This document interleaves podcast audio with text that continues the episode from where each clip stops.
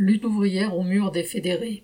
Chaque année, à la fin mai, le mur des fédérés du haut du cimetière du Père-Lachaise, où sont tombés les derniers communards, voit la commémoration de la semaine sanglante de 1871. Encore plus cette année, pour le 150e anniversaire de la Commune, Lutte ouvrière tient à honorer ce qui fut la première expérience de pouvoir ouvrier. Elle donne rendez-vous pour cela, dimanche 30 mai à 11h, à l'entrée du Père-Lachaise, 58 rue des Rondeaux, Paris 20e métro Gambetta. On compte sur vous.